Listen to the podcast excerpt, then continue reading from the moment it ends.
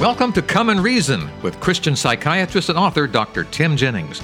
Together, we will reason through complex issues to find evidence based answers that harmonize Scripture, science, and our life experiences. I'm your Come and Reason host, Charles Mills. Seems every generation since Christ is absolutely convinced that his return is just around the corner. Yet here we are, 2,000 years later, still waiting, still watching, still longing. Dr. Jennings joins us today via Skype to offer his take on what the signs of Christ's soon return really are. Dr. Jennings, what do we need to know? Well, Charles, first off, let's just say we're not going to be comprehensive in this. The Bible is filled with all types of prophecy, signs, indicators. We're just going to try to get some highlights of this because Good. we have a very short show. We Good. can't cover it all. Right. But what you just said that Christians, since his ascension after his crucifixion, have been looking for his return from every generation. And that has been one of the signs of the end, Peter said, is that scoffers will come, mm. scoffing and following their own evil desires. They will say, Where is this coming? He promised. Ever since our fathers died, everything goes on like it's been since the creation. Mm. And so, one of the signs we are living in since the Enlightenment and Darwin and so forth is this idea there is no God. You guys, ah, ha, ha, ha, ha. You've been saying this all along. We just evolved from slime. And, and more and more, we're in a world of godlessness, evolutionism, secular humanism, and anybody who believes in Jesus in the second coming is scoffed at and laughed at, more so than in any time really since Christ was here on earth. Mm. That is a sign, the ever increasing escalation of scoffing. But Jesus, if you look to Jesus' words, and we're going to kind of unpack what he said in Matthew 24, he said, For many will come in my name saying, I'm the Christ. This is one of those that has been going on through history that keeps each generation encouraged because we see fakers coming along from generation to generation generation claiming they're Christ, but it's not real specific. Mm-hmm. Christ went on to say that there would be wars and rumors of wars. My view of this is that he's speaking here of the Crusades and the many wars throughout the Dark and Middle Ages that were happening. Right. And then after that, he went on to say, but but see that you're not troubled by the wars and the rumors of wars, for all this must come to pass, but the end is not yet. Mm-hmm. So that's what I think was Dark Ages, Middle Ages stuff going on. Mm-hmm. Then he goes, and after he says the end is not yet, near the end, though, nation will rise against nation and kingdom against kingdom. I think this is referring now to World War One, World War Two. We have a worldwide nations going against each other, kingdoms against kingdom. The 20th century, the bloodiest as far as war goes in the history of the world. Now we're entering the era of 21st century, which after this bloody kingdoms against kingdoms, where nation states are being asked to subordinate themselves to a world coalition, carbon credits, save the planet because of, of the environment, peace and safety will happen if we can do this. And then Paul wrote, Now, brothers, about times and dates, the Lord's coming. I don't need to write you.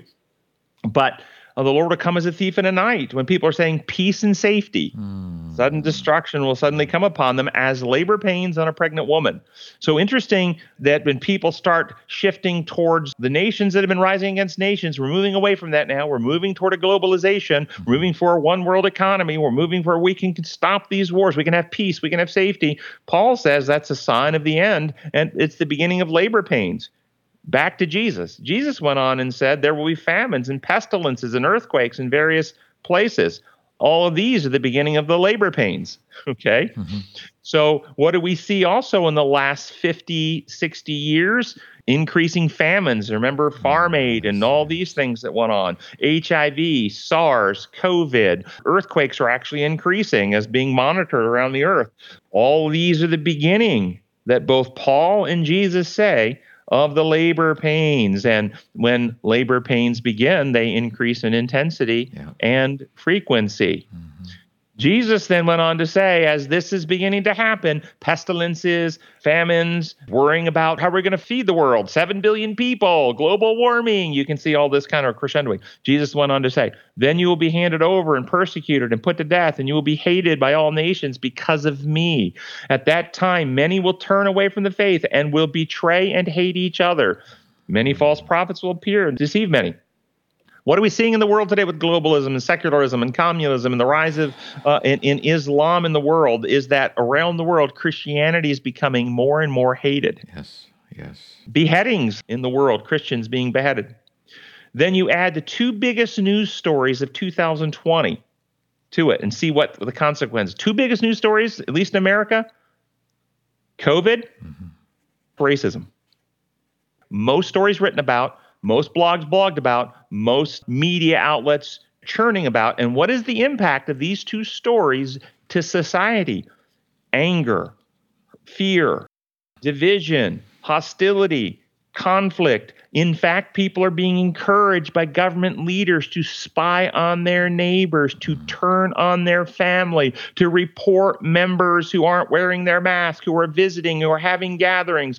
There are conflicts in grocery stores. You've got your mask down over your nose. You're not walking down the right way in the aisle. You're too close to me at the checkout line. And we're having ever increasing hostility and division and breakdown of the love and grace cancel family gatherings, don't get together for Thanksgiving, don't share at Christmas time. Two holidays, Thanksgiving and Christmas, that are Christ centered, giving mm. thanks to God. My. Let's undermine yeah. these holidays. We see exactly what Christ is saying. And then it goes, because of this increased wickedness, the love of most will grow cold. Mm. Wickedness, me first generation. What drives this? Fear, we become fearful, self protective. We live in a world where we just evolve from lower life forms. There is no God. Our families are fractured and isolated. Our country is a slaver. Our country has abused the native peoples. Our country is a bad country. And the three core principles historically have been God, family, country. Yes. Those three core principles were something bigger than the self, something bigger than you, something you could identify with, look up to, sacrifice for, love bigger than you. But we take those away from people today. So they have only only self to fall back on. And when you fall back only on self, that incites more fear. And people then turn towards pleasure seeking. They want alcohol, drugs, concerts, entertainment. And entertainment and pleasure seeking increase where service to others decrease. Mm. But Jesus went on to say, He who stands firm to the end will be saved, and the gospel of the kingdom will be preached to the whole world as a testimony to all nations. So, another sign will be that there will be a message going forward about the good news of God's kingdom of love, the good news about how God operates as the creator and designer of reality, not the dark ages imperial dictator God that if you don't worship me, I'll burn you at the stake. That was a fraud. That was a fake. That wasn't true Christianity. But the true message of Jesus Christ that loves God and others more than self. This message is to go to the world, and we sh- and we see uh, uh, this message of the true message of God's love coming to the world. Jesus went on to say, as it was in the days of Noah so shall it be at the coming of the Son of Man. For in the days before the flood, people were eating and drinking and marrying giving in marriage until Noah entered the ark, and, and they knew nothing about what would happen until the flood came and took them all away. That is how it will be at the coming of the Son of Man. Think that through. The Bible says Noah preached for 120 years of a coming flood, but Jesus said they knew nothing about what was about to happen. How could they not know? He was preaching for 120 years because notice what he said. They were drinking and eating and mm-hmm. marrying and giving in marriage. In other words, they were caught up in entertainment. Yeah. They were caught up in partying. They were caught up in having fun. They were caught up in activities and routines of living. They had tuned out the messenger of God. How many today in the world don't listen to the Christian with the message of the gospel of Jesus Christ. They're too caught up in their movies, their blogs, their Facebook, their tweets, their entertainment, their parties, just living for the moment. They don't even hear what's happening. Is that not the world as we see it today? It's exactly the world as we see it today, Dr. Jennings. I think we can look around with confidence. And then let me go on to another sign. Yes. So Paul said in Second Thessalonians concerning the coming of our Lord, don't let anyone deceive you in any way. The day will not come until the rebellion occurs, and the man is lawlessness, so sin is revealed. The man doomed to destruction, he will oppose and exalt himself over everything that is called God and, or is worshipped, so that he sets himself up in God's temple, proclaiming himself to be God. This is another sign. Okay, this man of lawlessness. Let me tell you what this was. Paul is writing in the first century. He's saying sometime after the first century, there's going to be a counter action to the gospel of Jesus Christ that will set itself up in God's temple. Well, the temple wasn't there. It's not in Jerusalem when this happened. This isn't a physical temple. Paul is speaking of the spirit temple. He is specifically describing lawlessness in, in the sense of God's law, that a movement will arise on earth that will fill the hearts and minds of people with a fraudulent idea about God's law, such that they come to teach Christianity through the lens of human imposed law, which is not God's law, it's lawless, that God runs his universe like an imperial dictator runs Rome, Roman pagan type construct, authoritarian, rules over. If you don't worship me, I'll be forced to punish you and kill you. I require an appeasement, a payment, a blood sacrifice of an innocent in order not to slay you. And the spirit temple of human beings became the seat of the lawless one. And this is what has happened a major sign that led to the Dark Ages, it led to the persecution, it led to the Crusades, it led to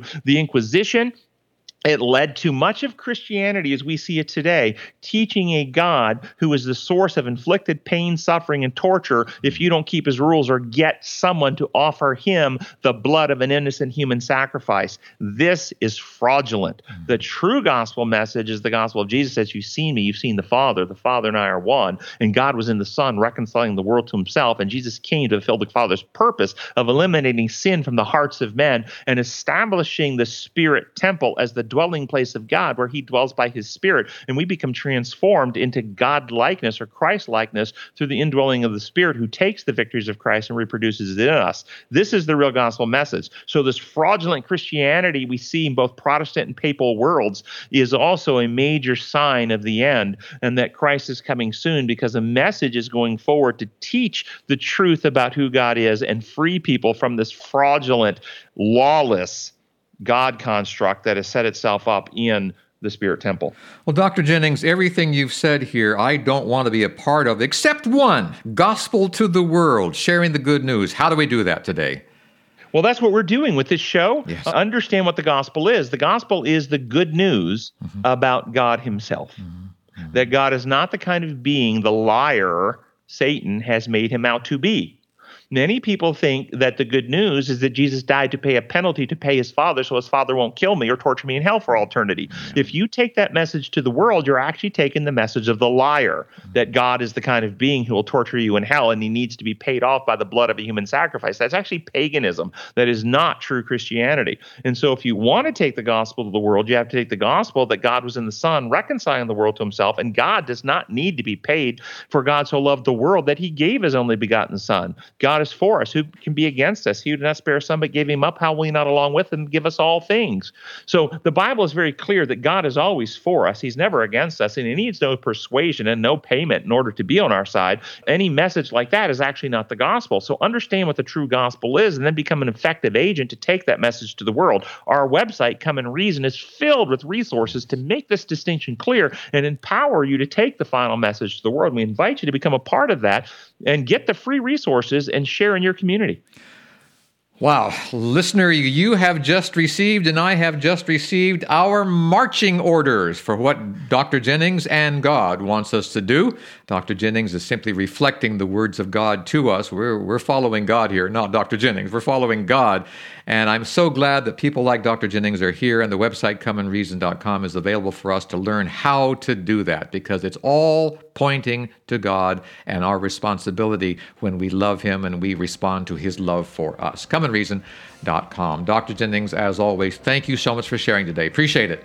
Thank you, Charles. And listener, until next time, this is Charles Mills along with Dr. Tim Jennings wishing you God's presence in your life. Goodbye, everyone.